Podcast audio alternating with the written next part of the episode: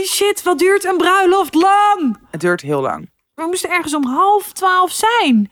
En het duurde tot 's avonds laat. Ja, Hallo? ik vind het ook echt. Ik heb altijd Ik ben dan inmiddels al gescheiden. Ja.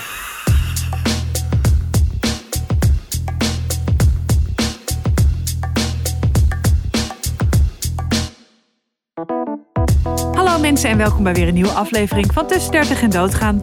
Aflevering 97 alweer. Ongelooflijk. Nou. Nu komt echt die 100 dichtbij. Ik zei het ook al bij aflevering 50, maar nu is het Ja. toch echt zover. Ja, precies. Op naar de 200. Op naar de 200 en de 1000. Ja. Nooit Volgens genoeg. mij kan jij helemaal niet meer verder denken dan die honderdste aflevering. Nee, dan ik denk dat ik dan een zwart gat kom. Dat is wel echt ongeveer gelijk met inderdaad in Ja. Amerika zijn. Met onze pauze. Met onze pauze. Die gaan we denk ik volgende week aan. Nou, zeg maar, het gaat nog langer door, maar we gaan wel even ergens over een paar weken even Ja, aan de mensen vertellen hoe we het allemaal gaan doen. Ja, zeker. Eh, hoe zit jij erbij? Nou, ik heb twee uur geslapen. Voor de verandering weer een keer. dus ik voel me echt super. Ik voel me echt Oh. zo dood. Ik had eerst nog helemaal een soort... Ja, helaas kan ik niet alles weer delen wat er is gebeurd. In de extra wel. Ja. Nee, sorry. Ja, dat is echt irritant te Oh, zeggen, maar het is gewoon. Maar ehm, eerst was ik nog helemaal zo high on life. En nu voel ik gewoon ook dat je echt zo... soort koortsig hoofd krijgt, weet je wel? Gewoon van de moeheid. Ja, ja, ja. Ehm, maar het was gewoon weer heel typisch. Want ik zit eigenlijk sinds een week of zo... dat ik gewoon echt een en al stress in mijn lichaam voel. Het is eindelijk gebeurd. Na al die goede weken is het toch Ja, weer ik zat te wachten. Ja, het is gebeurd. Ik heb er allemaal jankaanvallen gehad. Nee, maar het Oh, is gewoon... nee. Ja, maar het is, het is weer... En ik ga er dus ook niet te lang over praten. Want we hebben het hier vorig jaar al uitgebreid over gehad. Dus mensen kunnen dat gewoon terug luisteren.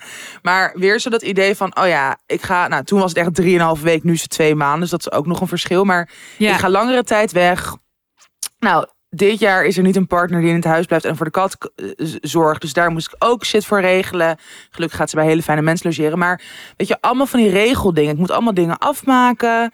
mijn huis goed achterlaten. Er gaat iemand in mijn huis. Dus gewoon alles zo soort. En dan ook nog de waan van de dag. En gewoon leven. En ik ben gewoon de hele tijd een soort van als kip zonder kop aan het rondrennen. Doodmoe. Niet lekker in mijn vel. En toen dacht ik gisteren. Hoe kan ik het nog meer op het spit schrijven? Let's go out! Ja. Nee, maar dat, en want dat is ook. Het is nu natuurlijk een soort van begin van de zomer. Iedereen en zijn moeder geeft alleen maar borrels. Dus ik had een borrel van de uitgeverij. Ik had een borrel van mijn agentschap. En het is allemaal superleuk. Maar het is ook duizend prikkels, duizend mensen. De hele tijd aan moeten staan. Een soort ja. toch ook wel leuk gevonden willen worden of zo. Want het zijn gewoon nieuwe plekken, nieuwe mensen. Dus dat dan toch wel iets meer Mhm. aanzetten dan als ik met mijn beste vrienden ben of zo.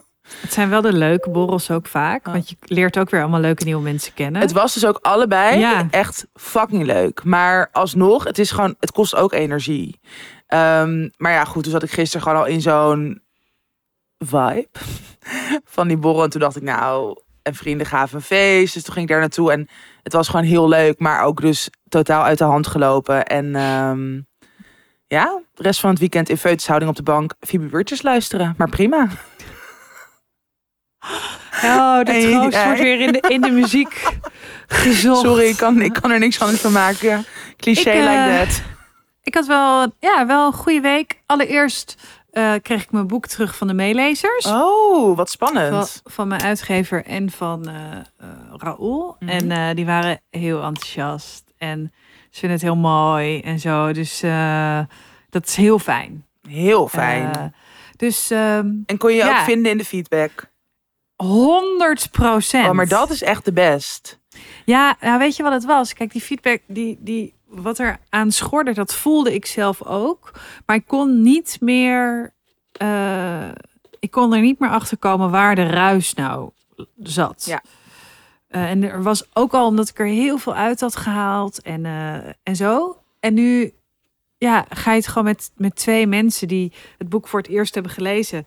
Drie eigenlijk, want Rintse ook. Maar ik, het was wel heel lief, want Rintse vond het echt heel mooi. En die Mm. was ook heel erg geraakt en zo. Maar dan ergens denk je dan toch, ja, maar jij bent totaal niet objectief. Nee. Terwijl Eh, hij wel, ik bedoel, ja, als hij het, weet je wel, medium zou vinden of bepaalde dingen Ja, echt zou zegt, hij zou hij het echt wel zeggen. En hij Ja. heeft natuurlijk ook gewoon, hij leest en ziet en hoort heel veel. Dus ja. Ja, precies. Maar goed, ik snap het wel, want hij is gewoon je partner en houdt mega van je. En ja, dat is toch anders dan misschien mensen die iets verder van je afstaan of gewoon ja. met een meer kritische blik kijken.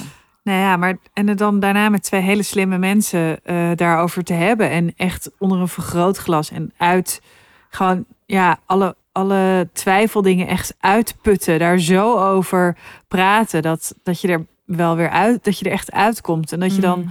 helemaal dingen op zijn plek vallen. Dus het was heel fijn. En eh, ja, ik heb dus nu eigenlijk nog anderhalve maand om, eh, om dat allemaal aan te passen. En dan gaat het. Nou, dus ja, dan, dan gaat het naar de volgende fase. Dus dan krijg ik ook weer iets meer eh, ademruimte. En ehm, fijn. eh, dat is wel, ja, dus daar was ik echt heel blij mee. Ik denk ook echt dat ik dat wel even nodig had. Ik denk dat als ze hadden gezegd: hey, nou, eh, weet je, ik snap je punt, maar Oh. ja, dit is het toch niet? Ja, sorry, mijn microfoon viel even. Dit is het toch niet? Weet je wel, ik zou toch een andere richting op gaan of Mhm. zo. Ik, ik denk niet dat ik dat dan op dit moment Had nog getrokken. had getrokken, Nee. inderdaad. Dus, ehm, en verder, ja, we hadden wel echt... Ik had heel leuk in mijn andere podcast, eh, eh, Dit Komt Nooit Meer Goed, hadden we Femke Halsma te gast. Ik zag het. ja, Echt en heel dat, eh, cool. ja, en ik vond haar echt waanzinnig. En ook waanzinnig om te interviewen. En we hadden echt een heel leuk gesprek. Was dan wel heel grappig, want op een gegeven moment hadden we het met haar over dat zij altijd maar voor hoer wordt uitgemaakt. Als Halsma Mm. iets zegt of iets doet, meteen hoer. ja. En eh, nou, daarover gehad, hoe belachelijk dat is en eh, bla bla bla. En toen later hadden we het heel eventjes over dat ik nu in Antwerpen woon. En toen zei ik dus over de eh, burgemeester hier. Dus het is echt een debiel. Dus dat zei ik ook. Van, ja, het, is echt, het is echt een lul. Een ontzettende conservatieve racist Ja, eigenlijk. Ja.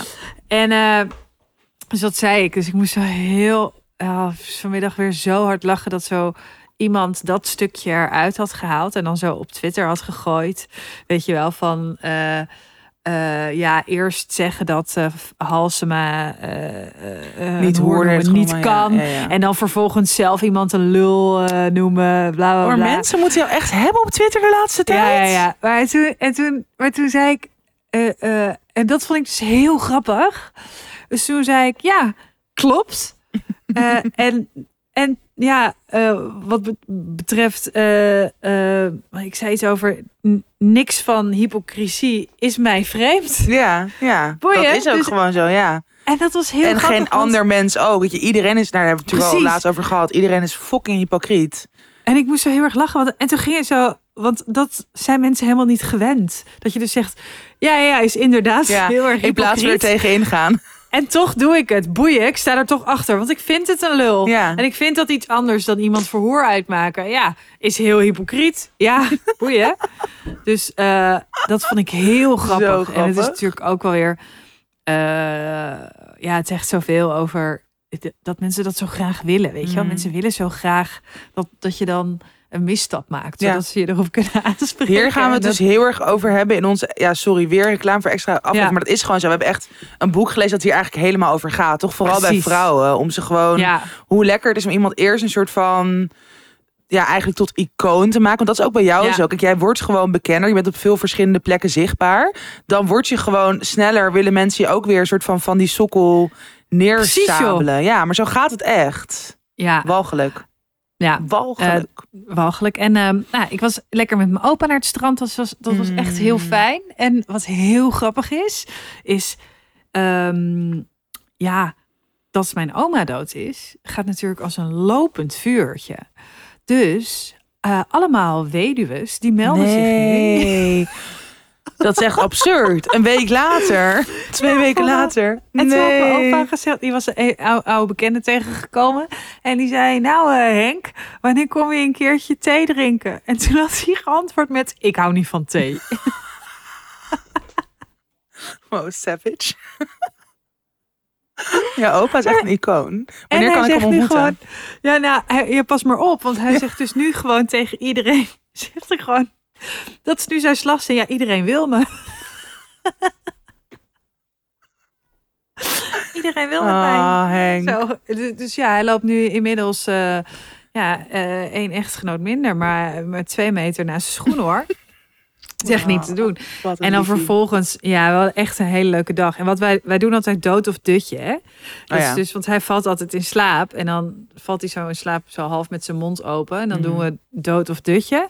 Dus hij had hier ook nog eventjes dood of dutje gedaan. En uiteindelijk bracht ik hem naar huis, 's avonds. Ja. En toen, eh, maar dat, dat vond ik dan wel weer heel moeilijk, weet je. Dan zie je zo Mhm. iemand in zo'n, in zo'n leeg huis, alleen. Ja. En dan zo, nou, slaap lekker. ja. Ja, En dan gewoon ja, iemand achterlaten. ja, dat is echt heel kut. Dat. En verder ben ik ook brak. Eh, want eh, ik had gisteren ook een feestje. Komen misschien op wat voor feestje komen, daar komen, komen we zo nog wel even op. Maar kijk, ik, ik heb die tik in mijn schouder, Mhm. weet je wel. Dus ik heb zo dat ik af en toe dat die ja een soort van omhoog schiet. Ehm, en ehm, ik was nu bij de familie. We hadden een feestje met de familie, ehm, waar dus eh, twee ooms Mhm. en nog een tante ook Ja. een tik hebben. Echt? Maar dezelfde of een andere? Eh, t- eh, eentje heeft deze. Ik doe het eventjes zo voor. ah ja. Heel erg met ogen knip- knipperen. Ja. Heel met zijn ogen knippen. Eentje heeft een tik met, met zo. Mm. Dat met je lippen zo eh, over elkaar. En dan eh, heb ik dus de schouder. En eh, een andere oom die heeft dan Kwartet is compleet. Ja, maar, en die heeft de schouder. Maar die heeft, er- die heeft nog een extra. Oh. Die heeft zo, pop, doet hij zo zijn hoofdje er nog even bij. een soort van... Ja.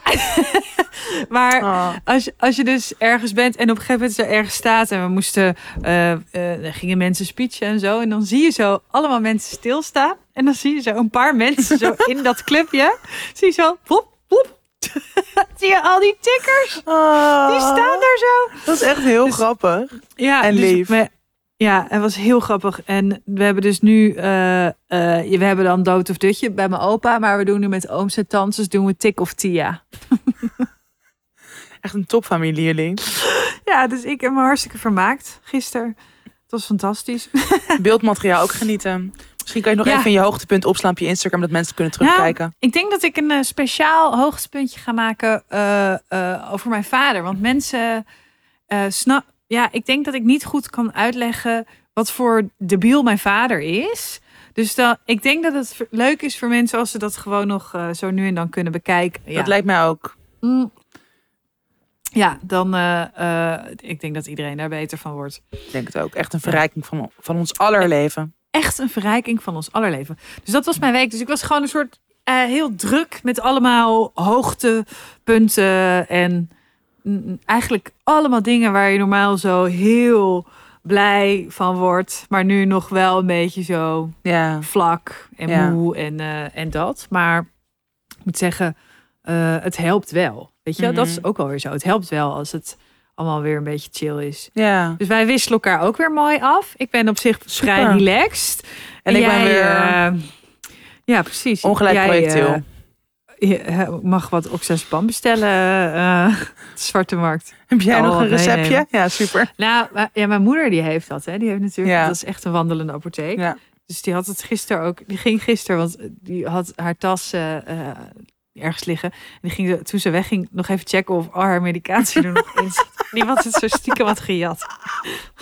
Zo grappig. spacen. Dat zou jij echt hebben gedaan. Jij en je Oh. broertjes. Ja. Dus dat. Oké. Ja, dus eh, zo, zo hang ik erbij. Nou, That's it. ja. So far Laten so we good. doorgaan. We gaan So door. far, so good. Oké. Your attention, please.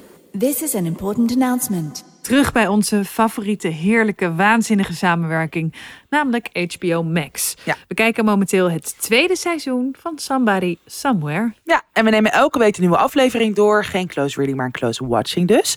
En als uitsmijter mogen we, nou ja, als deze aflevering online staat, hebben we het event. Ja, Eh, dan luister je en dan ben je misschien wel onderweg naar de movies. Ja, echt zo leuk.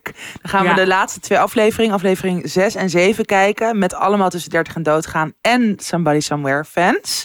Eh, en volgende week komt dus die nabespreking. En ook de nabespreking van het event. Want nou, daar zijn we ook Ja. wel excited over. Ook wel weer Ja, spannend je- altijd, hè?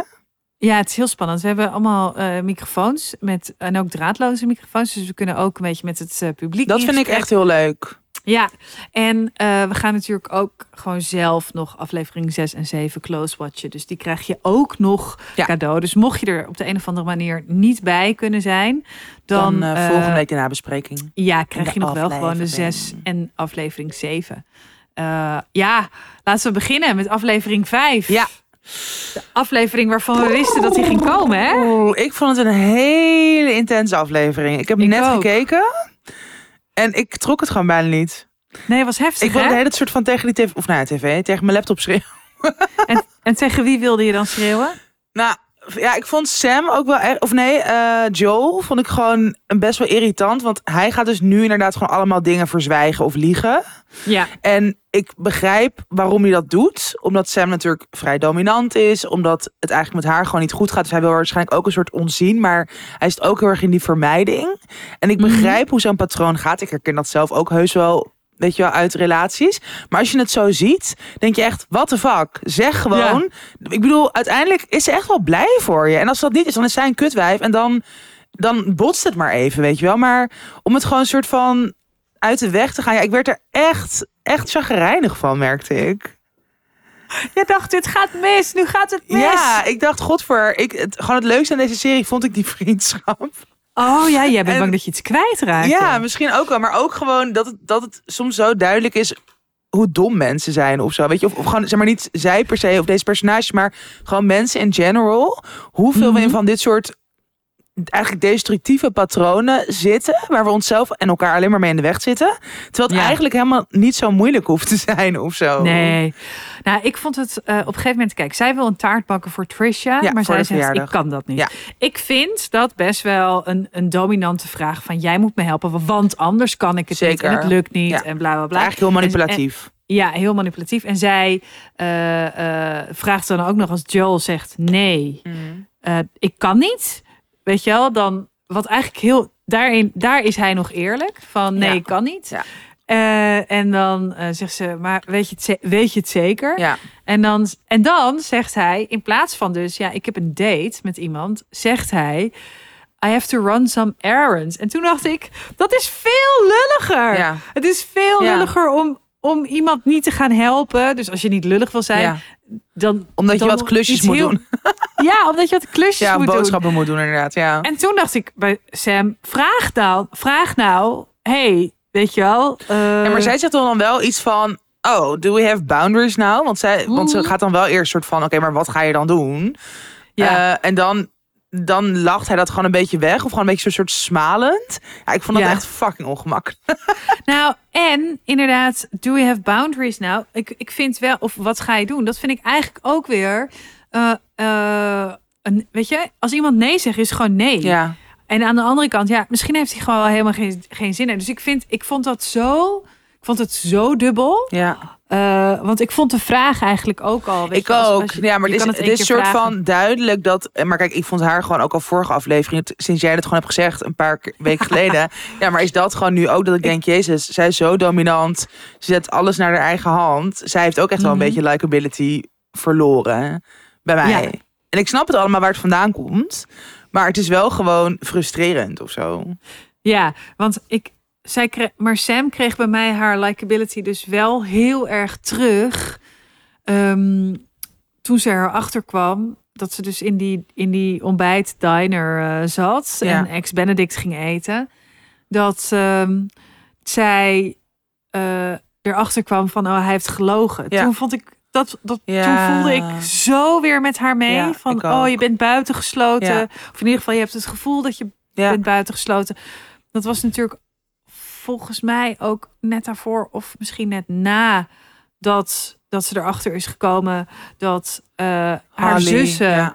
ook iets, iets voor haar hebben be- verzwegen. Ja. Wat ze gewoon, ja, wat ze niet mocht En ook echt weten iets of wat groots. anders. Ja.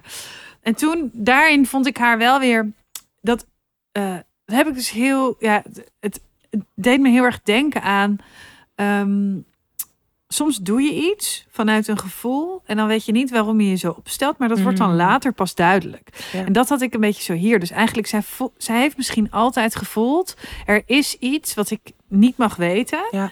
En, en klampt zich misschien daarom heel erg dus vast aan die controle over uh, op Joel. Terwijl dat maakt allemaal geen reet uit. Maar ik vind dat, dat vind ik zo moeilijk in die situatie nu met Trisha en met eh, Sam. Dat ik snap het van allebei. Ja, ik ook. Ik weet niet wie er gelijk heeft. Ja, niemand heeft gelijk. helemaal- Dat is ook het ding.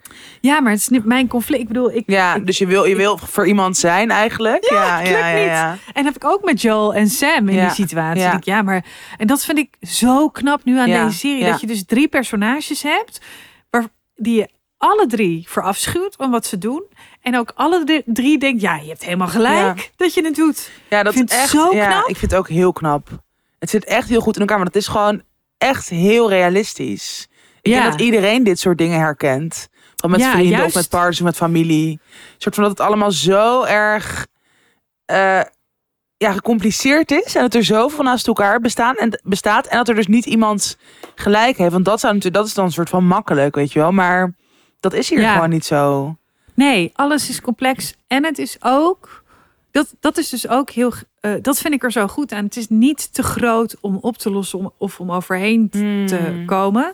En dat is natuurlijk vaak in het echte leven ook. Dat iets voelt als zo'n grote barrière om, eh, eh, om het te fixen. Ja. En dat gebeurt dan heel vaak niet. Terwijl nu kijken we erop. En dan- ja, maar als jij nou gewoon even zegt dat. En als jij nou Ja. even gewoon dat. En dan geef elkaar even een handje. Ja. En Een handje go. Weet je wel? Ja, zoals vroeger. Vrienden? Ja, vrienden.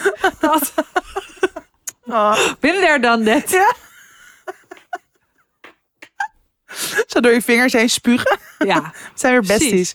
Maar Ja. even die scène tussen Trisha en Sam. Waar ze dus inderdaad over die zus het hebben. dat is... Dat, dat dus Holly inderdaad ehm, dus al een jaar eerder ziek was. En dat ze dat dus heeft verzwegen voor Sam. Dat Holly niet een soort nou, chemotherapie of dat soort dingen wilde doen. Maar dus zelf wilde genezen. Ja, ik vond dat echt... Mijn moeder heeft dat dus ook gedaan. Ja, En ik vond het echt zo... Het is echt... Ja, voor mij was het zo confronterend. ja. Omdat ik ook, eigenlijk was het bij, bij ons echt precies hetzelfde. Dat mijn moeder die, die verzweeg dat. Ik bedoel, uiteindelijk heeft ze wel gezegd van ik wil geen chemo en zo. Maar gewoon het helemaal zo op eigen houtje doen. En heel veel mensen inderdaad buitensluiten daarin. ja. En ja, hierin voelde ik dus wel heel erg met Sam mee. Dat ik echt dacht, oh my god. Dit is echt soort... Want je wil iemand beschermen. Je wil natuurlijk ja. dat iemand beter wordt en er alles aan doen. Maar uiteindelijk is het natuurlijk iemands eigen beslissing. Dus je kan dat ook niet. Nee, En, maar ik vond inderdaad ook daarin weer van Trisha van... It's my sister too. I lost her too. I miss her too. Dat, ja, Ja. dat snijdt toch ook door je ziel. Ja, ik moest echt huilen. ik moet nu weer bijna Ja. huilen merken. Ik vond echt... ja. Maar zo, zo invoelend vanuit allebei. ja. Zorg die ook- machteloosheid. Ook omdat ze, denk ik, allebei ook op hun eigen manier achterblijven met de vraag: wat als Sam het nou wel had geweten? Had zij er dan wel iets aan kunnen doen? Weet Ja. je, en die vraag zal altijd onbeantwoord blijven. En kom je daar overheen als zussen? Dat vond ik. En ja, ik vond. Ik, ik heb steeds meer waardering voor eh, Trisha. Ik vind haar steeds. Je komt er eigenlijk achter. Zij was natuurlijk een beetje de gekke. eh, gekkige vrouw eh, met, met haar die hele onbelangrijke dingen eigenlijk eh, belangrijk, vond, vindt. ja. En nu kom je erachter dat zij veel gelaagder is Ja. en heel intelligent is. En ontzettend grappig. Want ik vind het dus Ja. ook. Ik vind die, die koelkast. Ik ook. Die latere scène, dat ze ook gewoon een soort van die muziek op zitten. Daar gewoon een soort... Fuck deze shit. zo Helemaal in haar eigen realiteit. Eh, En dat ze dan weer op Instagram gaat om die, Met om die, die charity ergens weer line-kant daarin. Het is dat alter ego van haar, dat als hij zuipt, dat ze dan zo wam en dat, dat ze dan zo scheid krijgt. Dat wil je gewoon zijn, toch? Dat wil je. En dat, Ja. dat heeft ze op dat moment. En dan de volgende dag is ze weer nuchter. En dan heeft ze, ze heeft er geen spijt van. Maar ze denkt ook, oh nee, maar dit, dit, Ja, dit kan ik nu? niet zijn. Dus ik zit echt te wachten op het, op het feit dat zij gewoon all the way... eh, hello world, go fuck Ja. yourself. En, en die, ik wil die kussens. Ja. Sorry, ik heb, we hebben het vorige keer ook al gezegd. Maar en Rins die had ze ergens, die had al wel plaatjes ervan gevonden. Oh. Maar dit moet gewoon mm, echt. Ja, wij moeten dit echt zo hebben. geweldig zijn. Ja. En ehm, wat ik ook dus heel. Ik vond die confrontatie van Sam. Kijk, zij, Trisha confronteert haar met altijd als het moeilijk wordt, Ja, ren jij ja. weg. Ja, en you're cutting people out of your life. En er Ja. blijft niemand meer over als je zo doorgaat.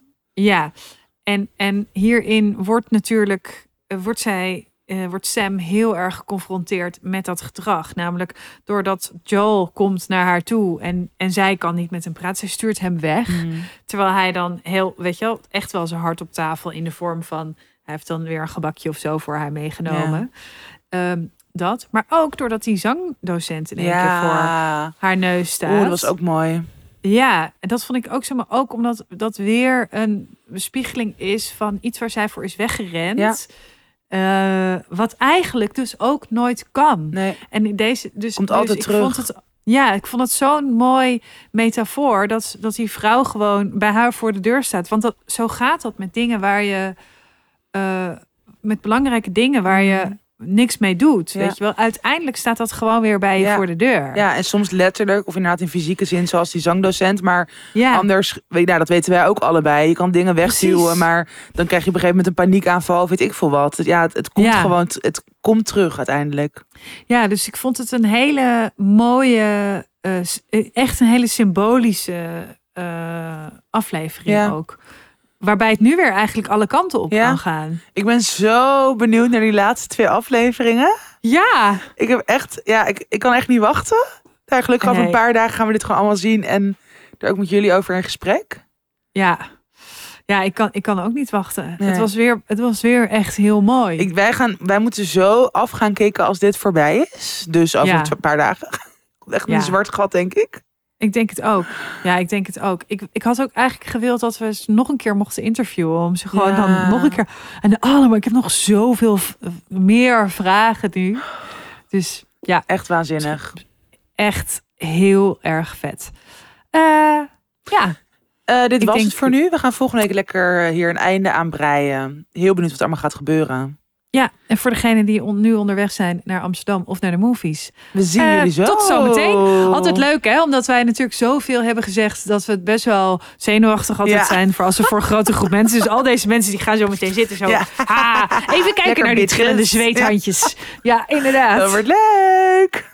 Oké, door.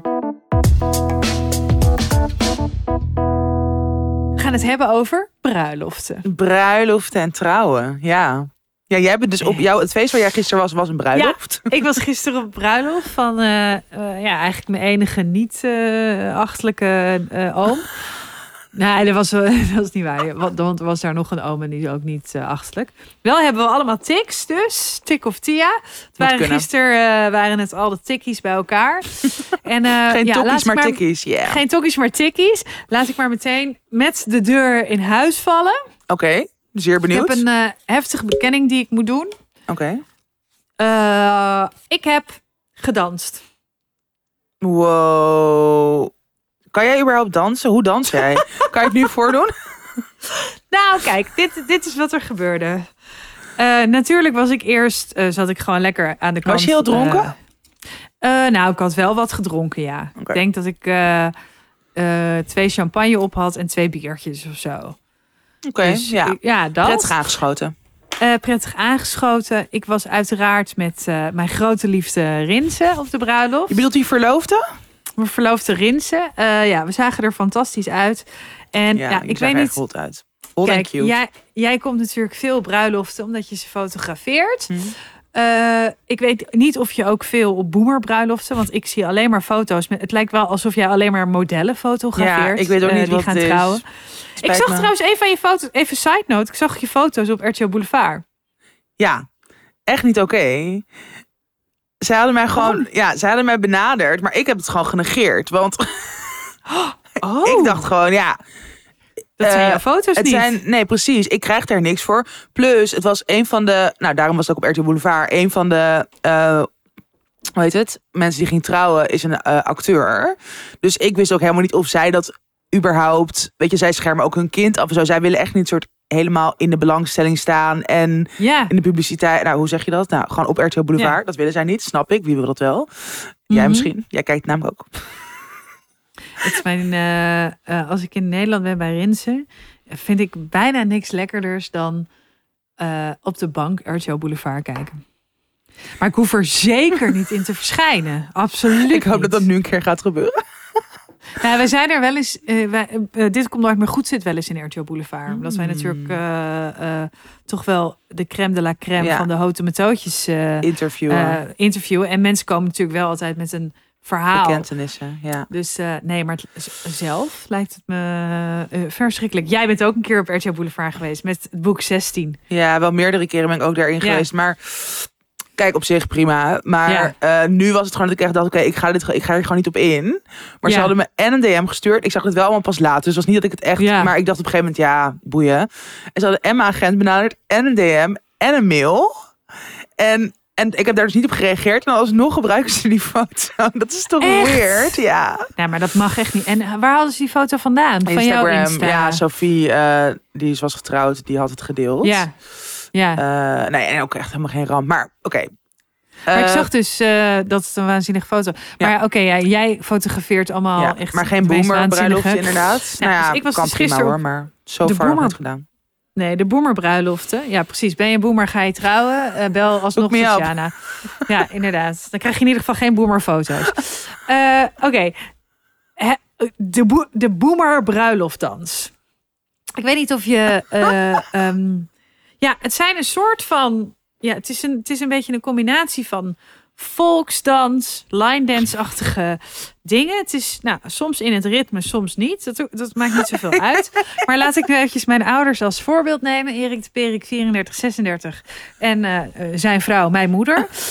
Hoe heet zij Ehm, überhaupt? Ehm, en mijn moeder heet Marina Zeilenmaker. En waarschijnlijk uh, Shout-out to her. nu. Eh, kijk, hoe... En kijk, ik richt me vooral nu heel erg op mijn vader. Oké. Kijk, zij dansen sowieso alsof ze Noord Noordic lopen. dus het is ook, er zit een goede pas in. Weet je wel? Zo. De zo paden op de lanen in. Ja, dat. Op de en dan dansvloer. op, op de dansvloer, maar wel in rondjes. Dus je komt ook niet echt ergens of zo. Dus rondjes. En dan, nou, soms eh, heb je zo rondjes om elkaar. En dan heb je het, in, in die dans heb je het, hey jij daar moment. Dus dan, dan op een gegeven moment kruisen die twee gezichten van die dansende mensen die elkaar zo weer dansen. En dan doen ze zo, hey, zo- zo'n hey jij daar momentje in die dans. Maar ik weet zeker Oh, jij dat hebt dit iedereen... zo goed geanalyseerd. Ja, natuurlijk. Want ik zat daar. Ik zat inmiddels aan mijn, aan mijn derde biertje. En ik dacht, ja. Ik, en dus ik zat daar keihard om te lachen. En eh, ik zat ze gewoon uit te lachen, natuurlijk.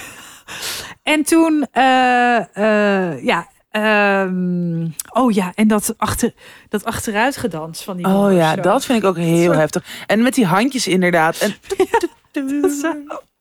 Dat, dus ja, ik zat dat dus natuurlijk grandioos na te doen. Eh, en in mijn, in mijn eh, grandioze eh, imitatie van Erik de Perik, 34, 36, komt de bruidegom naar mij toe. En die steekt zijn hand uit. Ja, En en dat is mijn oom. mee. En die trekt mij zo. Dus, en eh, kijk, ik heb natuurlijk, ik, ik hou niet van dansen, dat, want dan weet ik niet wat mijn taak is en dat vind ik ongemakkelijk. En dan, ik weet niet hoe ik me moet gedragen. ook Maar ik echt ben wat natuurlijk- je taak is. in de club. Ik weet niet, moet ik, moet ik praten? Moet ik drinken halen? Moet ik drinken? Moet ik dansen? Moet ik, ik, ik snap het niet. Ik snap, ik begrijp het niet. Ik kan het echt als, niet dus, aan. ja, als mijn oom met mij wil dansen, dan snap ik. Oh, oké, Dat is jouw we taak. gaan dus even dansen. oh, dat ja. vind ik echt schattig. Dat is dan mijn taak. Dus dat snap ik dan. Dat begrijp ik dan. Dus Rinse die piste natuurlijk in zijn broek. Want die dacht, ja, daar, daar is ze weer. Ik wil, ja, ik, ik wil eigenlijk wil ik zo'n... Jij hebt een gouden kettingje met Tatjana. En ik wil gewoon een gouden kettingje met hoer van eigen principes. Of gewoon hypocriet. Of, want ik... Ik, Oh my ik god. lap iedere. iedere regel die ik mezelf heb opgelapt, opgelapt die lap ik aan mijn laars, aangehecht. Weet ik veel. Dus ja, op een gegeven moment, en op een gegeven moment dacht ik, hé, hey, ik heb het ook Oh, nog wel naar mijn zin. Groenteman die de hele tijd zo lacht om Marcel van Roosmaan. Ik vind Ja, het niet precies. leuk. Ik vind het geen leuke taak van mezelf. Oké, maar ga verder. Ja, nou ja, en toen, toen dacht ik, oh, nou, dit is niet eens zo heel slecht. Niet eens zo'n heel, heel Is slecht er eh, idee. beeldmateriaal van? Eh, nou, daar was ik dus heel bang voor. Dus dat, dat kopie kopie. Toen eh, zei ik tegen Rinse, schatje, kom je lekker swingen? Heb ik aan uh, Rinse Ah. gevraagd. En toen hebben we lekker heel vaak geswingd. Nee, we hebben gedanst. We hebben niet geswingd. Met wie? Eigen familie? Ja, met, mijn- met mijn neefjes en mijn nichtjes geswinkt. En, eh, Gel? dus Ehm, eh, ja, ja, dit klinkt Eh, erg leuk. Ik had er lange graag bij willen om te zeggen, we gaan het over bruiloften hebben. Maar eh, over Hmm. bruiloft gesproken. We kunnen hier natuurlijk Ja. ook zien. Of niet, we. Nou ja, wie weet. Ja, we- Ik, en wellicht maak ik een vlog voor alle luisteraars. kunnen jou hopelijk ook zien swingen op je eigen bruiloft, meid. Wanneer gaat dat eindelijk gebeuren? Oh, ja, eh, kijk, ik kwam er natuurlijk achter toen... toen Zijn jullie al bijna een jaar verloofd? Ja, Bizar. ik kwam er natuurlijk achter dat ik... eh, eh, dat toen Rins met een huwelijk had gevraagd... Toen kwam ik er eigenlijk achter... Oh, een bruiloft is echt niks voor mij. En dat vind ik ook echt. Want ook zoals gisteren, ja, ik, ik, ik zit...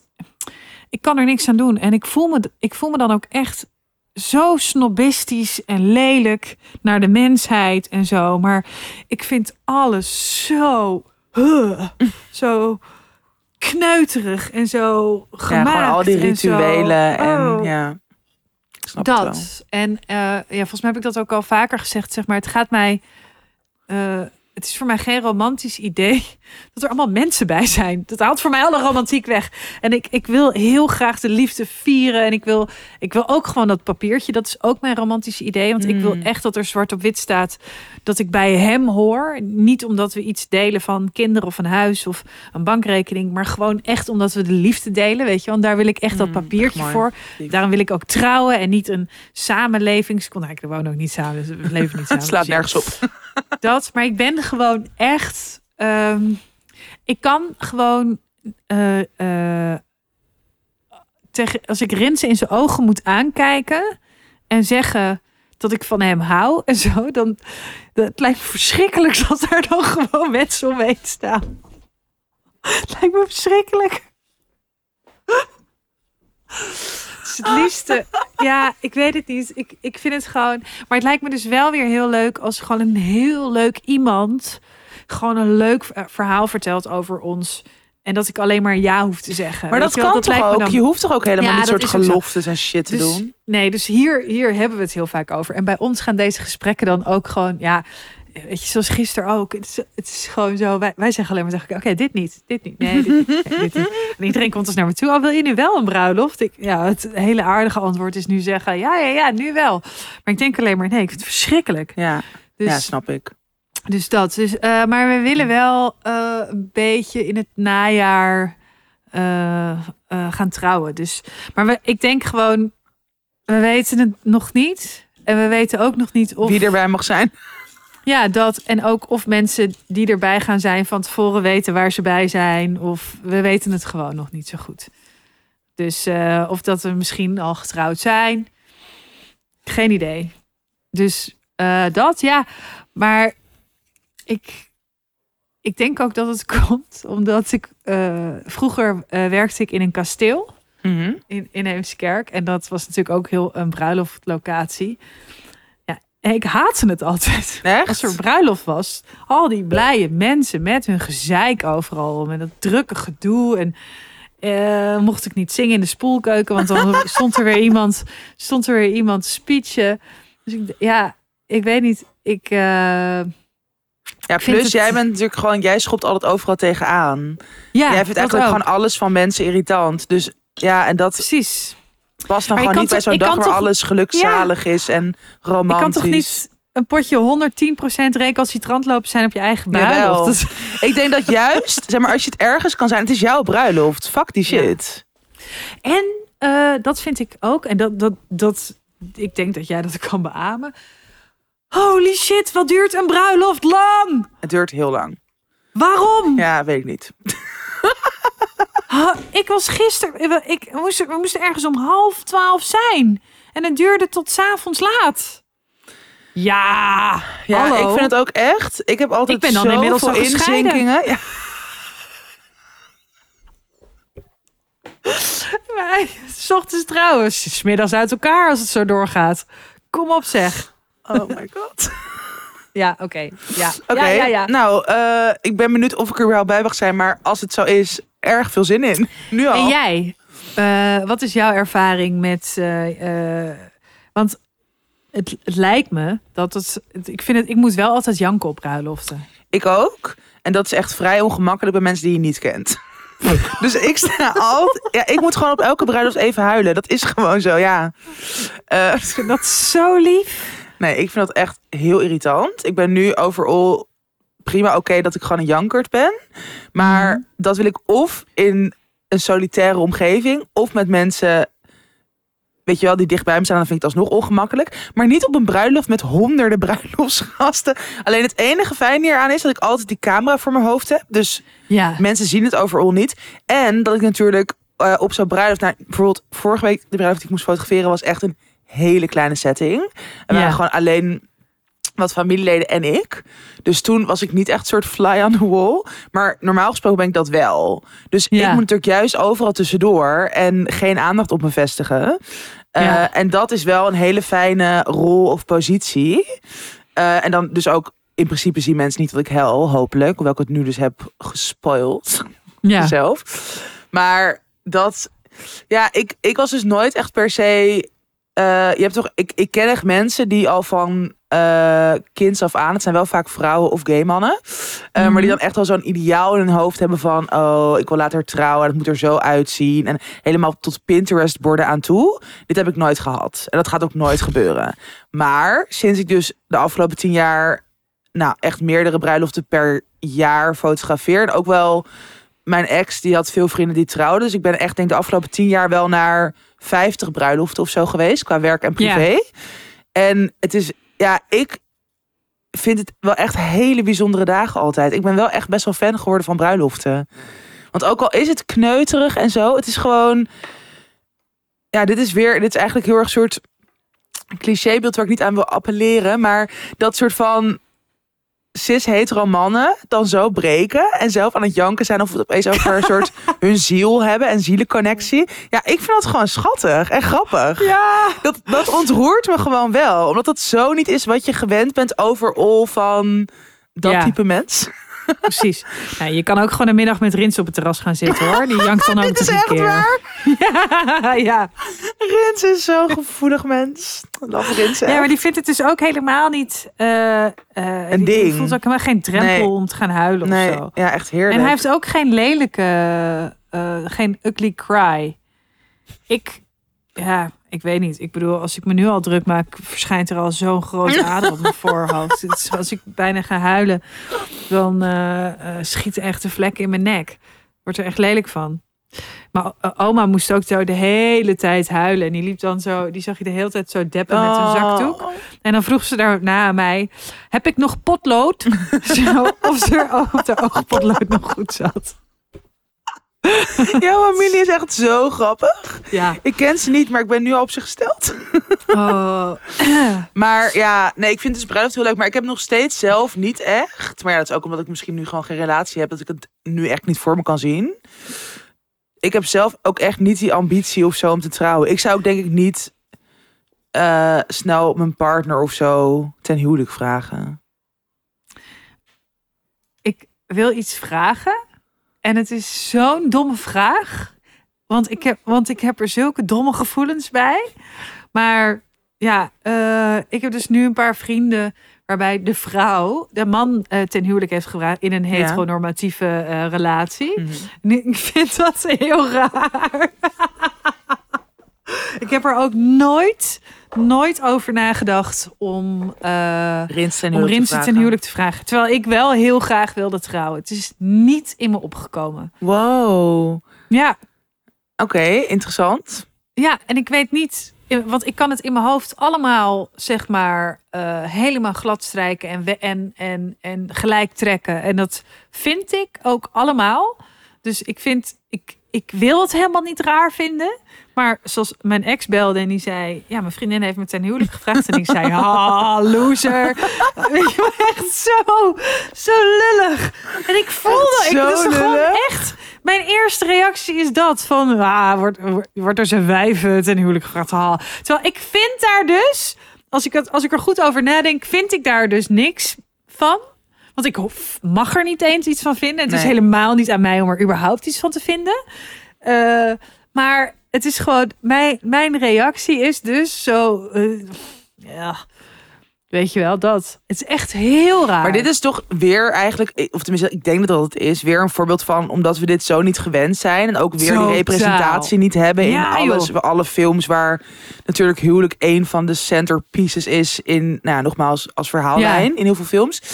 Ehm, je ziet nooit, of misschien is dat dus nu aan het veranderen, maar je ziet nooit vrouwen en mannen ten huwelijk vragen in een hetero relatie. nee, precies. En ook niet inderdaad online of wherever.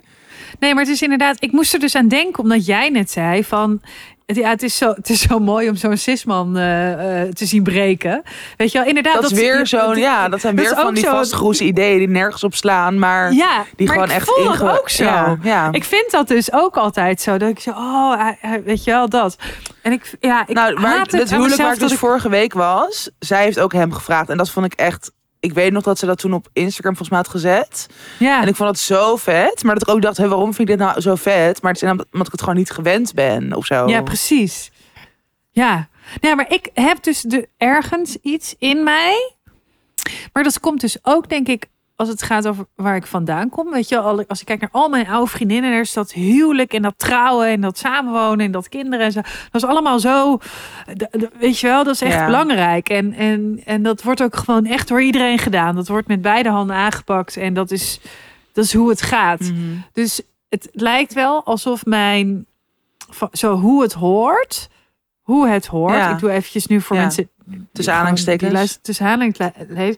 Dat zit er zo bij mij ingeramd dat het zo hoort dat als ik iets anders zie, dat ik dan denk, oh, daar is dus iets misgegaan. Ja, Daar is dus iets niet, eh, anders gegaan. gewoon een dus ander mis. narratief. Ja. Ja, terwijl, eh, ja, dat. Ja, ik, ik haat dat aan mezelf. Ik vind dat zo dom. Ik vind het zo dom.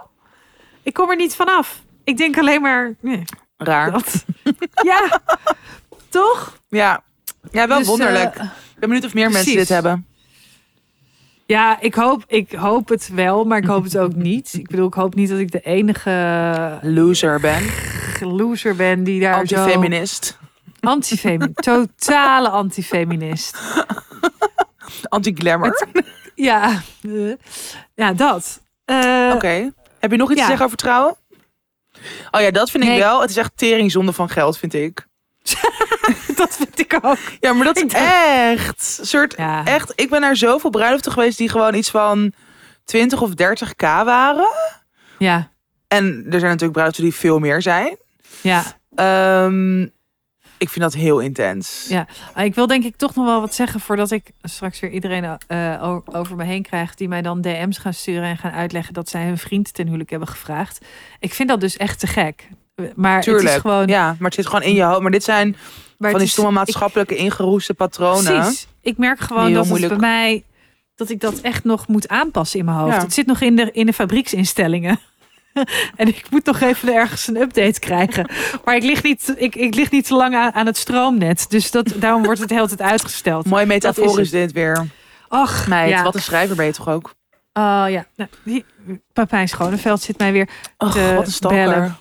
Ja, die is er ook hè, maandag, de stalker. Waarom? Het is heel lullig. Om Grapje. ons te supporten. Om te pijn. Dit was echt een supporten. grapje. En eh, ik Ook hoop vast hij... denkpatroon in mijn hoofd. Omdat jij altijd zo haat, heb ik dat overgenomen. Ja, ja, ja, inderdaad. Dat is... Ik ken hem nauwelijks. Pijn Schoneveld is voor jou de vrouw die de man ten huwelijk vraagt. oh, wat in zijn situatie eh, zeker niet het geval is. Malou! Het is wel leuk. Ik heb er heel veel zin in maandag. Maar goed, dat Ik ook. terzijde. Ja, trouwen. Duur, man. Doe normaal. Duur, maar toch ook leuk om de liefde te vieren. Het, ik vind het wel de leukste feestjes om heen te gaan. Ik vind het leuker dan uitvaarten. Over het algemeen. Mooi. Goeie uitsmijter. En door. Your attention, please. This is an important announcement. We zijn weer terug bij onze andere favoriet, Snux. Nou, heel toepasselijk, want ik ben weer lekker aan het bloeden. Eh, Heerlijk. we dit opnemen. En eh, ik draag natuurlijk mijn favoriete menstruatieondergoed, Snux. Nou, waarom is het nou onze favoriet? Snux is duurzaam, het zit lekker, het staat mooi en het is heel inclusief. Het ondergoed is in er heel veel verschillende maten, in mode- verschillende modellen. Het gaat tot maat 4XL. Ehm, ja, voor mij echt nooit meer iets anders dan Snux. Ik draag het gewoon elke maand, de hele tijd. Ja. Ja, Nou, niet ik de hele tijd, maar dus- als opgesteld ben dus. Ja, precies. Nou, ik eh, kreeg dus van Snux. Kijk, ik heb natuurlijk nu twee adressen. En Ja. ik weet nooit wanneer ik ongesteld ben. Want soms is het om de twee weken. Dan is het weer anderhalve maand niet. Eh, dus eh, ja, ik had, ik, ik had er een paar. Mhm. Genoeg voor één cyclus. Maar ja, die liggen natuurlijk verspreid. Ja, Over het hele door, het- door heel landen. Europa. Mijn snuks liggen verspreid door heel Europa. Ongelooflijk. Dus had ik echt super lief. Had ik weer nieuwe pakketten gekregen. Ja, verschillende materialen hebben ze ook. Dat is ook fijn. Ook echt voor iedereen Ja. wat, wat wils. En het is zo ontzettend fijn. Eh, want inderdaad, ik hoef niet te nadenken, na te denken. eh, of ik maandverband bij me heb. Of tampons bij me heb. Of dat mijn menstruatiecup. Of ik ergens een plek vind. Om dat ding eventjes eruit te kunnen halen. Met of zonder hulp. Ja. Eh, met Snuk zit je gewoon acht uur goed. Er zijn geen nare geurtjes, geen doorlekperikelen. En we hebben echt al zo vaak eh, vol enthousiasme over Snuks verteld. En ook, toch krijgen we toch ook altijd wel de twijfel van... Huh, maar werkt het echt? ja, En daarna komt er altijd weer een vloedgolf. Mooi. Mooie Aan. woordkeuze.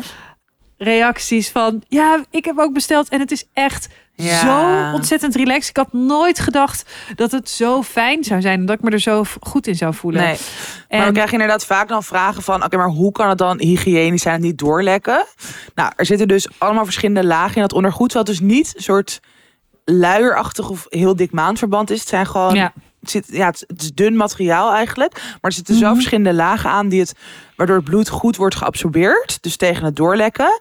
Ehm, het verschilt natuurlijk wel. Even een soort kleine disclaimer. Want je kan natuurlijk nooit 100% garanderen dat je niet doorlekt. Dat kan gewoon niet. Nee. Dus iedereen heeft een andere flow. Dus je moet natuurlijk voor jezelf kijken, ook per model. Sommige zijn voor heavy flows, sommige voor lichtere flows. Dus wij raden het altijd echt aan om gewoon even veldonderzoek te doen. Je hebt ook van die pakketten bij Snux, dat je verschillende modellen Ja. kan proberen. Daar zijn we allebei heel erg, dat hebben wij ook gedaan. Daar zijn we echt fan van.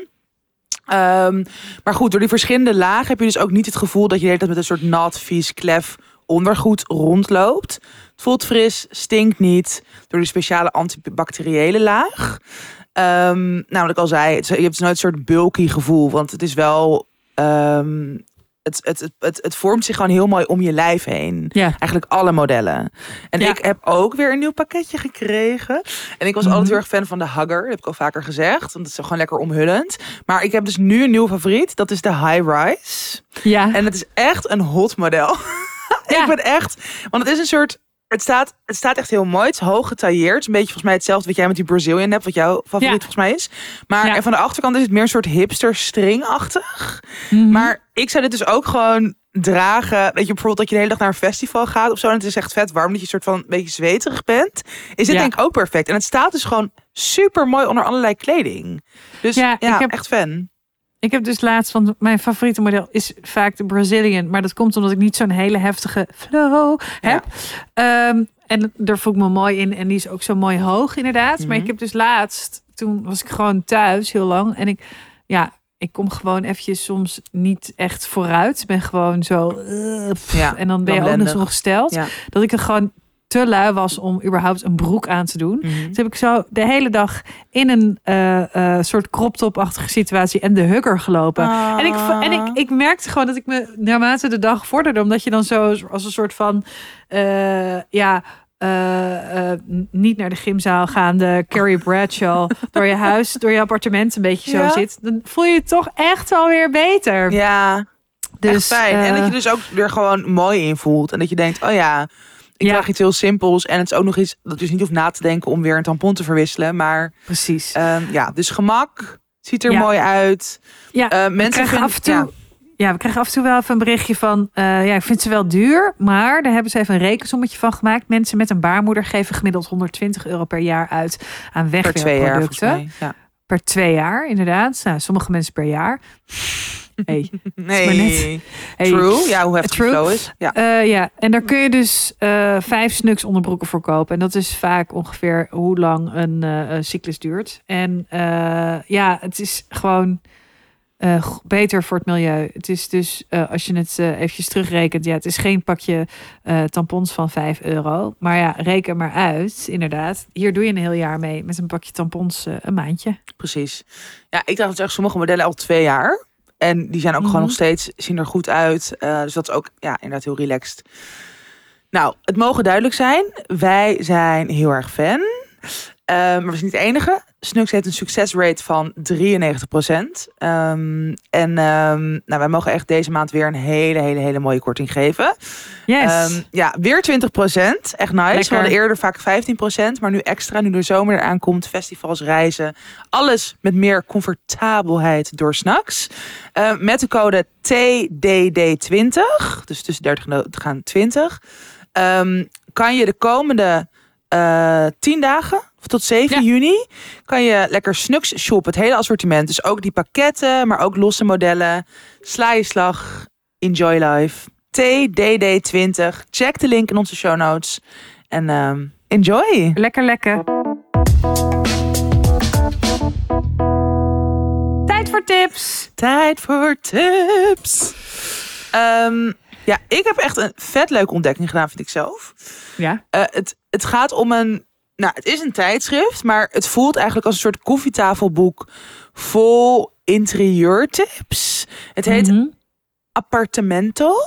En ik heb Ja. het bij, eh, in, Amster- in Amsterdam bij Atheneum Nieuwscentrum gekocht, waar ze sowieso echt de meest geweldige magazines hebben. Ik ben Ja. er echt altijd, ik geef daar gewoon met gemak 100 euro uit. Echt absurd, dus ik moet daar niet te vaak kopen. Maar dit, ehm, nou, Appartamento bestaat echt al 15 jaar blijkbaar. En ik ben pas twee ehm, eh, edities geleden erachter gekomen dat het bestaat. Maar dit is toch, ik denk dat heel veel mensen dit hebben. Dat je gewoon altijd een soort van bij anderen in huis, als je gewoon bij nieuwe mensen komt, dat je gewoon helemaal als een soort van kind zo aan het rondkijken bent. Wat heb je allemaal? Hoe Ja. ziet je boekkast eruit? Hoe heb je interieur in? En dat, ik vind dat gewoon ongeveer een van de leukste dingen in het leven om gewoon bij anderen binnen te kijken. En dat is gewoon dit hele blad. En het zijn ook allemaal interviews met, nou, bijvoorbeeld vorige editie stond het huis, echt een geweldig huis, van Solange Knowles erin. Mhm. Ehm, maar ook allemaal interviews met architecten en met mensen die dus tuinen inrichten. En het is, zeg maar, je hebt toch ook van die, weet ik veel, puntje, puntje living of zo. En dat zijn soms Ja. ook best wel mooie bladen, maar dat is wel soms een beetje soort truttig of gezapig of heel erg gesteld. Vind ik snel hoor in Ja, Nederland. En dit is Engeland. dus Ja. dit is heel edgy.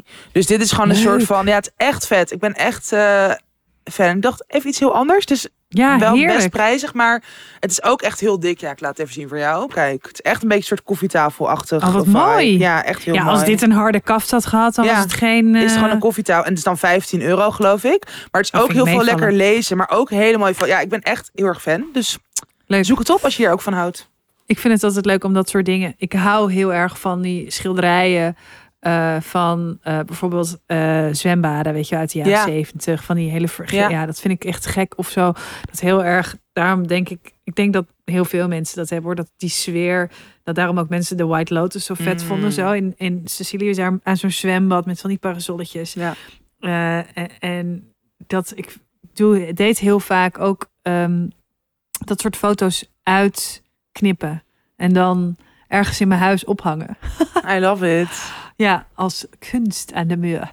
Oké, leuk, heel leuk. Ja, Ja. ik tip, eh, eh, want ik dacht, volgens mij dachten we allebei nu de afgelopen twee weken. Oh, die, oh, Tatjana zal wel eh, Ja. het nieuwe boek van Emma de Touar doen. We maar hebben het nog niet ik- gedaan. Nee, heb je nog niet gedaan. En we hebben het natuurlijk allebei hebben het gekregen. Eh, maar Emma de Touar heeft een nieuw boek geschreven, een nieuw kookboek. Eh, het heet Noedels.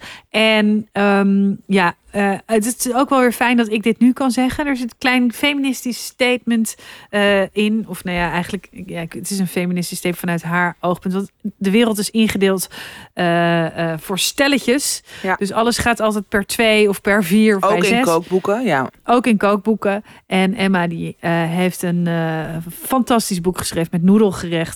Eh, voor eh, ja, tussen de één en eh, meerdere personen. Dus Ja. je kan ze ook Maar de standaard zijn in principe inderdaad voor één persoon. ja, Dus voor één is echt persoon. inderdaad anders dan de meeste kookboeken. Ja, en de, en de gerechten gaan ook echt van één minuut tot, tot langer. Dus Tot je langer, kan ja. echt, als je dit boek hebt en je hebt een beetje een leuke voorraadkast, dan kan je gewoon binnen 10 minuten echt een fantastische eh kom noedels eh, voor jezelf klaarzetten. En ik heb Ja. daar eh, zelf net uit gekookt. Oh, lekker. En ik had die, ja, alles met het woord boter erin. Boterige ontbijtnoedels. Zo lekker. Waanzinnig. En die 1 minuut koriandersaus is ook echt Oeh, heb ik nog niet helemaal- gemaakt. Ja, het is, het is zo ontzettend goed. En het is zo leuk om te geven ook aan mensen. Ja. Het boek van Emma. Dus ja, noedels van Emma de Touwaar. Eh, en eh shout-out voor alle eenpersoons huishoudens. Yeah. Woe! De luisteraarsvraag. De luisteraars. Zal ik hem doen? Ja, het is een, eh, het is een Het is vrij echt een lange. Ja. Ja, Oké. maar we hebben de tijd. Is dat zo? Ja. Hoi hoi. Allereerst wil ik zeggen dat ik jullie podcast superleuk vind. Bedankt voor de goede start elke maandagochtend. Daarnaast heb ik ook een levensvraag. Gezien de vraag wil ik het liefst... Nou oké, anoniem, prima. Mhm. Ehm, ik doe een PhD en ik ben bijna klaar. Door het onderwerp van de PhD heb ik drie supervisors. Eigenlijk alle drie irriteren ze me soms wel, wat denk ik normaal is. Maar vooral met mijn eerste supervisor ben ik het heel vaak niet eens. Hij snapt bijvo- bijvoorbeeld de inhoud van mijn onderzoek niet echt en geeft daarom heel vaak nutteloos commentaar. Maar wil dan niet dat ik een paper doorstuur naar de andere supervisors, omdat ik al zijn voordat ik al zijn commentaar verwerkt heb. Waardoor ik heel vaak dubbel werk moet doen en zijn onjuistheden later weer moet terugveranderen. Een ander voorbeeld is dat hij best wel manipulatief is en heel aardig doet, maar vervolgens dat vertrouwen gebruikt en me vaak allerlei en me vraagt allerlei taken te doen die niet in mijn takenpakket staan, of me op het allerlaatste moment vraagt dingen anders te doen, omdat hij niet kan plannen. Ook heeft hij me wel eens onder de bus gegooid door achteraf te zeggen tegen een student dat hij het toch niet met mijn becijfering commentaar eens was, maar dat er nu niets meer aan te doen is. Wow, echt niet oké. Mhm. Ik heb al eens geprobeerd om met hem en de PhD-coördinator te praten, maar hij is heel goed in woorden verdraaien en niet luisteren, waardoor er niets veranderd is. Dit gebeurt ook met veel collega's, maar in de academische wereld is het heel moeilijk iemand nog te ontslaan nadat ze professor zijn geworden. Bovendien is tegen supervisors te boos of duidelijk zijn niet mogelijk, omdat ik ook afhankelijk ben voor toekomstige banen, referentiebrieven, etc. De andere twee supervisors zijn op de hoogte, maar kunnen eigenlijk ook niet heel veel doen en zijn bovendien veel te onhandig in hun social skills om dit goed op te pakken. Het probleem is dat ik van hem en de andere twee afhankelijk ben om een PhD af te maken. Ik weet dat ik echt bijna klaar ben en niet lang meer hoef, maar ik word helemaal gek. Mijn vraag is daarom: hebben jullie tips om om te gaan met een baas waar je helemaal gek van wordt en waar je wel afhankelijk van bent? Poeh, een hele goede vraag. Ja. En heel moeilijk. heel moeilijk.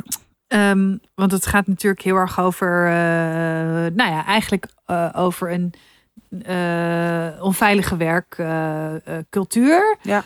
Waarin die onveiligheid dus eigenlijk normaal is. Dus jij durft niet, ja, je durft niet, je- er is geen ruimte om eh, aan te geven dat jij je ergens heel onprettig bij voelt. Eh, Nee, en als je dat ook dus wel is- aan, want zij heeft het dus, of degene die de brief gestuurd, ik weet niet of het of zij is, of die, Mhm. maar diegene die heeft ehm, het dus wel al meerdere keren aangegeven en op verschillende momenten met een vertrouwenspersoon of supervisor en ook met die andere eh, supervisors. Ja, Maar er wordt dus gewoon ook echt niks mee gedaan of niet naar geluisterd. En dat is wel echt, ehm, ja, dat lijkt me dus zo, want wat, wat kan je dan nog meer doen? Ja. ja, en je doet dus heel veel dubbel werk, omdat hij eigenlijk de hele tijd verkeerde commentaren geeft, waardoor je iets aanpast en dat dan later weer moet terugdraaien. Ehm, ja, kijk, eh, wat hier heel lastig, lastig aan is, eh, is dus dat je zelf, het klinkt heel gek hoor, eh, zelf eh, eigenlijk ook accepteert dat dit nou eenmaal zo is. Eh, en je, je in dat, en je daarin staande probeert te houden. Mm. Ehm, terwijl eigenlijk, wat er natuurlijk eigenlijk moet veranderen in, in het grote plaatje, daar heb jij nu niet zoveel aan met deze PhD, maar Mhm. is dat dat, dat, dat verandert. Ehm, en ik vraag me sowieso af of er nou ja, een second opinion op een stuk of weet je wel tijdens dat dat kan dus blijkbaar niet of dat of die ruimte is er niet. Maar je zou bijvoorbeeld wel eh, die andere professoren al, altijd in de CC kunnen zetten, zodat Ja. ze niet hoeven mee te lezen, maar wel mee kunnen lezen. En Ja. misschien is het ook als signaal. Kijk, eh, wat wij heel vaak eh, in ons vak, kijk, ik weet ook niet, dit vak is natuurlijk mij vrij onbekend, hè? Mhm. maar als je kijkt naar ons vak, eh, eh, is dat wij, wij hebben allebei een agent. En zodra ik mijn agent in de CC zet Ja. met contact met mensen, is er dus een andere manier van communiceren opeens Mhm. wel mogelijk. Ja, ja. andere- bizar. Ja. Eh, eh, dat. Dus dan is er sowieso überhaupt veel meer mogelijk. En ja, het, het lijkt heel erg alsof hij, deze professor, jou eh, niet serieus neemt. En jij voelt je ook niet serieus genomen. Ja. Eh, en ja, misschien is dat ook wel. eh, ik weet niet of je dat als zodanig zo hard hebt uit durven spreken. Ook eh, voor, voornamelijk door misschien niet bij deze professor, maar misschien dan bij die andere professoren. Van ja, ik, ik heb liever dat mijn werk eh, eerst naar een andere supervisor gaat dan Ja. naar. En dan hem. later naar hem, ja, bijvoorbeeld. Dat je daar gewoon, dat die, die, die gang van zaken gewoon iets anders gaat. Ja, En ik Ja. denk, ik dacht ook nog wel van, want je zegt dat je met een PhD-coördinator hebt gesproken. Ehm, zeg maar, je hebt denk ik op de universiteit niet echt iets als HR, maar je hebt natuurlijk wel ook andere mensen, nog misschien dan hoger, zeg maar, of net vanuit een andere functie, iets overkoepelender nog dan alleen maar over de PhD gaande, waar je misschien Mhm. ook een gesprek mee zou kunnen voeren. Dat, dat is juist bij, bij universiteiten meestal wel goed geregeld. ja, Want dit is natuurlijk niet. En, en eigenlijk, het begint denk ik er ook bij dat je. Want wat jij ook zegt van hij verdraait vaak woorden. Maar dat je bijna een soort logboek aanbrengt. En dit is ook heel kut dat je dit moet doen. En het is ook weer extra werk. Maar dat Ja. je gewoon echt verschillende situaties zo minutieus mogelijk of gedetailleerd mogelijk probeert op te schrijven.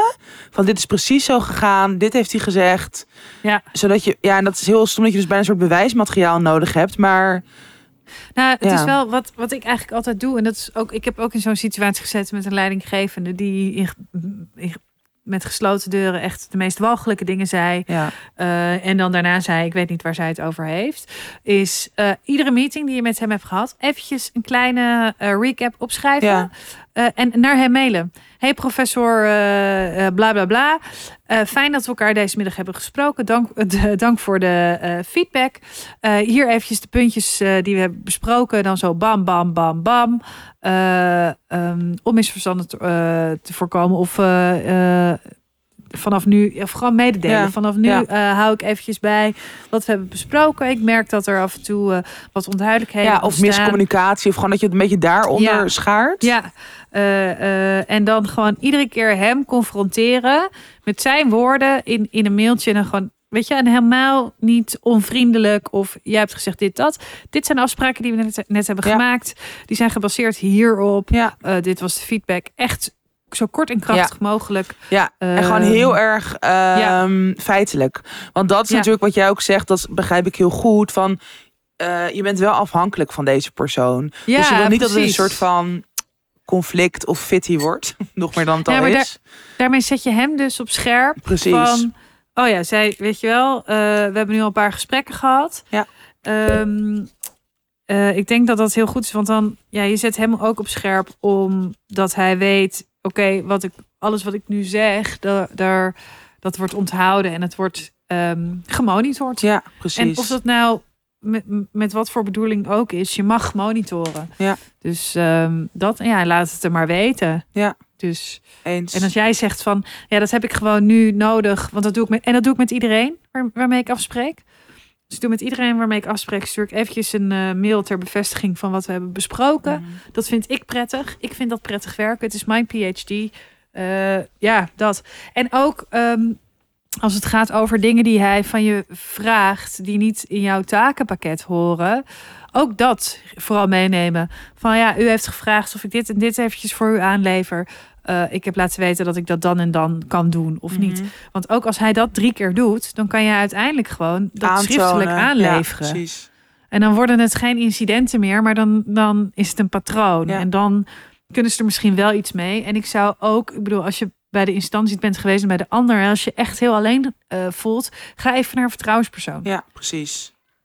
Want eh, eh, die zou je daar ook nog even bij kunnen helpen. En misschien zou je die, weet je wel, desnoods is het een vertrouwenspersoon waar je de laatste keer één keer in de twee weken even langs gaat Ja. om in een kussen te schreeuwen. te ja, als jij dat nodig hebt, wat ik echt goed begrijp. Want je Om het gewoon die waarschijnlijk- laatste periode draaglijk te maken. Ja, je staat waarschijnlijk ook onder heel veel spanning. En je, je wil ook dat het goed wordt. Je, wil, je zit helemaal nu niet te wachten op een conflict. Dat snap ik. Want Nee. je bent met anderen. Dus dit nu oplossen, dit hele grote probleem en dit willen veranderen, is niet iets voor nu. Nee. Misschien voor later, maar ja, zorg eventjes dat je af en toe je ei kwijt kan. Ja, goeie. Dat denk Oké. ik. En bedankt voor de, voor de vraag. Ja, en laat op. even weten als het is gelukt. Ja. ja, of hoe het verloopt inderdaad. Ja. Absoluut. Oké, nou, Nou, Dit was hem alweer. Dit was hem. De, ik weet niet meer, zeven... Nee, 97 90ste. aflevering. aflevering. wat is 30 en doodgaan. Ehm, blijf ons levensvragen sturen via onze DM op Instagram, tussen 30 en doodgaan. Of via onze mail, tussen 30 en doodgaan, gmail.com.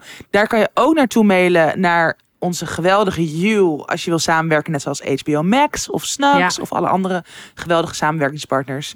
En wij zijn er volgende week weer. Extra Yes. aflevering komt ook deze week online. Die kan je eh, beluisteren via petje af slash tussen 30 en doodgaan. Voor een paar Ja. eurotjes per maand. Waar we nog meer juicy details delen. En een boekclub hebben. En vaak essays lezen. Vaak films, series kijken, et cetera. Ja, en jij gaat eventjes een boekje over doen van wat er nou echt is gebeurd eh, die nacht. Misschien. Ah, Spannend. Oké, Oké, doei.